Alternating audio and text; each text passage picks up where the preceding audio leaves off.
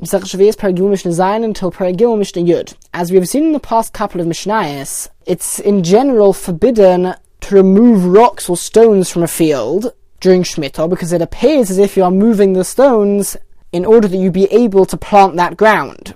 Either the ground underneath the rock or the ground around the rock. But we're going to see in our Mishnah that if he removes the rocks in a way that it's obvious that he's going to use the rocks for the purpose of building or some other purpose, but not for the sake of planting, then will be permitted. And therefore the Mishnah tells us, Avon Shazizaton Hamacharisha. Stones which the plough moved about, meaning when the person was ploughing in his field, the, ro- the rocks were not totally stuck inside the ground, and therefore when they ploughed the field, the rocks became loose, and so they're now no longer totally connected to the ground. And the truth is the same would apply even if at the moment the rocks were attached to the ground, but the owner of the field knows that next time he plows around those rocks, they're already getting a bit loose, and next time he plows, they're going to become detached from the ground, or at least quite loose from the ground. Now, in such a situation, it's far easier to remove the stones when he actually plows, and that would be the normal thing to do. When you plow the field, then the stones become much looser, and then you pick up the stones and remove them. And that's the normal way to do it. So that would certainly be forbidden. Or if the rocks were covered in ground, in earth, and they became uncovered, so even if they're still stuck to the ground, if there are among these rocks at least two rocks which require two people to carry them each, so they're big, big rocks. So those are the type of rocks which would be used for building, and therefore they can be taken they can be removed from the field, especially since you're not going to do it while you're ploughing. And therefore that's not the normal way to do it, so people will not assume that you're removing it for the sake of planting. Rather, they'll realize that you are doing it for the sake of using the rocks for building. Now what happens if you have rocks on top of the ground, which aren't actually attached or within the ground? One who removes stones from his field, which are just lying above the ground. He is allowed to take the top stones, eh, but he needs to leave the stones which are touching the ground, he needs to leave those on the ground so that it's clear that he is not removing the stones for the sake of planting. Because obviously you won't be able to plant on top of the rocks. The same would apply to a pile of pebbles, or a pile of slightly bigger stones. You can take the top stones, but you need to leave the bottom stones, the ones touching the ground, so that it does not appear that you are removing the stones for the sake of planting. However, in a case where im yesh tachtein sela otash, if underneath the pile of rocks and stones there is actually a part of the ground which is made of rock, or if there's straw on the ground, so then you can remove all of the stones because the ground itself can't be planted on. You can't plant on top of rock or straw, and therefore Hari Notelu, you may remove all of the stones, because in that case it is clear that you are still not doing it in order to plant that ground.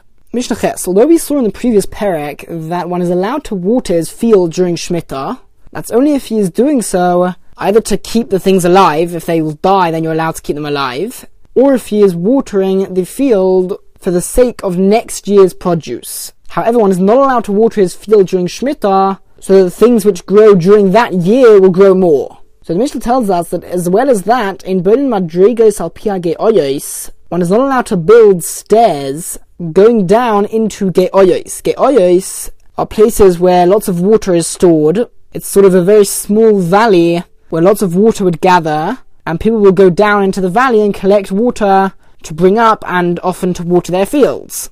And the way that they would get down there safely is that there would be stairs going down into the valley. So it's forbidden to build these stairs Erev Sheviis in the year before Shemitah. We're going back to the idea of Tosefes Sheviis, Mishapolska Geshomim once the rain has stopped coming down. So after the rainy season during the sixth year, it's forbidden to build these stairs. Why? Because he is fixing them, meaning it is it appears as if he is building the stairs for the sake of Shemitah, meaning for the sake of people to go down there and get water to water their fields during the Shemitah year. Because it's no longer beneficial for the sixth year, so it appears as if he is preparing it in order to do forbidden work during Shemitah. So this is a stringency. However, the same applies on the lenient side, and that is, he can build these stairs during Shemitah itself, Shomim, once the rain has stopped, after the rainy season of the Shemitah year. Why? Because it appears as if you're doing it for the next year, because he is fixing it, he is preparing it for the year after Shemitah. So of course it does not appear as if he is doing an Avera. Now often in these valleys there would be a dam, a high wall which would prevent the water from overflowing and going past the wall. And the Mishnah says that offer, you're not allowed to support this wall with clay and fix the wall properly. And this again is talking about the sixth year after the rain has stopped. You're not allowed to build this dam and add clay to it in the end part of the sixth year and during the first half of Shemitah.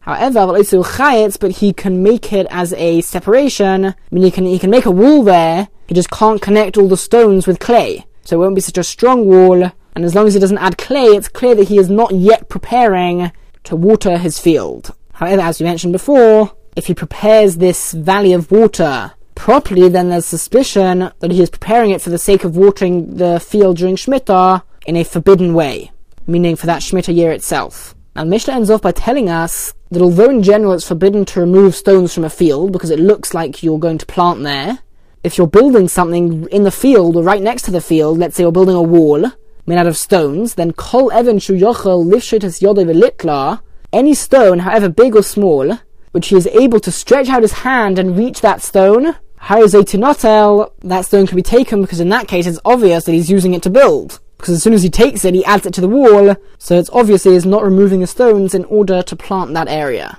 Mishnah Tes, we're now going to see another exception to the rule that one is not allowed to remove stones from his field, and that is that very large stones, which are known in our Mishnah as Avni Chosef, shoulder stones, because they were usually carried on the shoulder with both one's hands, since they're so large, they were pretty much always used for building and therefore it's obvious that you're removing the stones from the field in order to use the stone for building, and not in order to clear the space in order to plant there.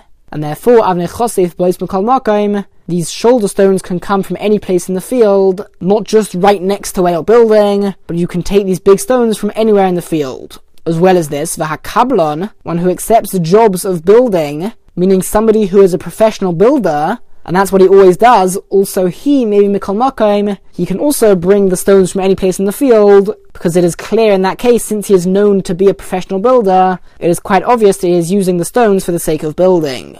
Now the Mishnah develops on the first case of our Mishnah, the Avni Chosef. What are considered Avni Chosef, these big shoulder stones? That you'd be able to take them from any place in the field, and as many of them as you like.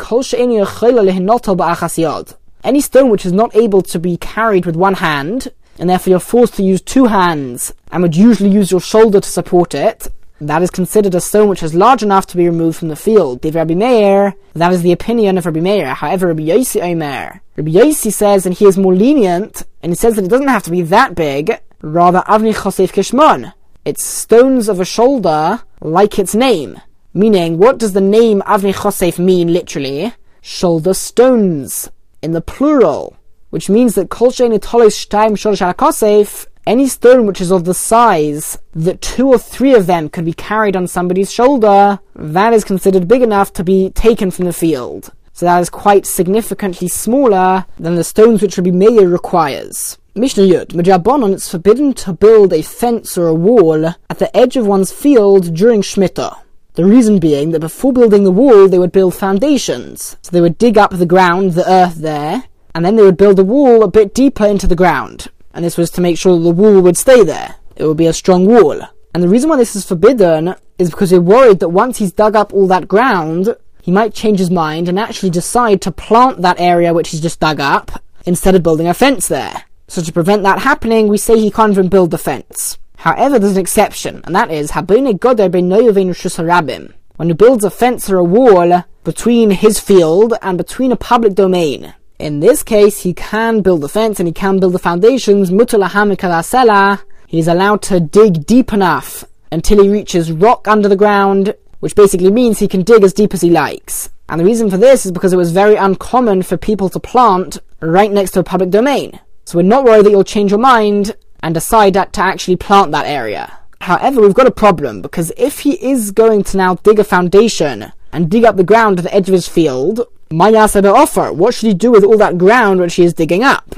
If he just puts it down in his field, then it looks like he's spreading that soft soil which he's dug up around his field, which actually benefits the field. It looks like he's preparing it to be planted by putting soft soil above the ground. So the solution is he should pile it up in a public domain, in the public domain which is right next to it. Umasakne, then he should fix it, meaning once he's piled it up in the public domain, he should then move it from the public domain into his field. In that scenario, it does not look like he's preparing the ground to be planted, rather it just looks like he's moving something from the public domain. There's a massive pile of uh, something in the way that shouldn't be in the public domain, so it looks like he's just removing it from the public domain. Not that he's bringing it into his field in order to use to plant his field and to prepare his field, and therefore it's permitted. Give Rabbi Yehoshua, that's the opinion of Rabbi Yehoshua. However, Rabbi Akiva Omer, Rabbi Akiva says, in the same way that you can't permanently destroy a public domain or put obstacles in there, and we're going to translate this as, so too he cannot do so, even if he plans to fix it and repair it afterwards you can't put, you can't even temporarily put a big obstacle of earth in a public domain which does not belong to you. If so, then we need a solution. Offer, what should this person do with the ground and the earth which he is digging up? The answer is he should put it directly in his field, but instead of just putting it out to spread across the whole field, he should do the same thing as we described in the beginning of the Perek with regards to somebody who, who puts fertilizer in his field. So he should pile it up in his field, in the same way as he would have to do if he is fer- putting fertilizer in his field, which as we described is three big piles. We had different opinions there, but according to Rabbi Akiva, the same would apply over here. Because if there are big piles, then it's obvious that you are not doing it for the sake of preparing the ground to be planted. Rather, you're just doing it there to store it there. And the Mishnah and the Perek ends off by telling us that the same achlekas which we have between Rabbi Yehoshua and Rabbi Akiva with regards to digging up the ground for the sake of building a fence, the same applies even if there's no fence there, but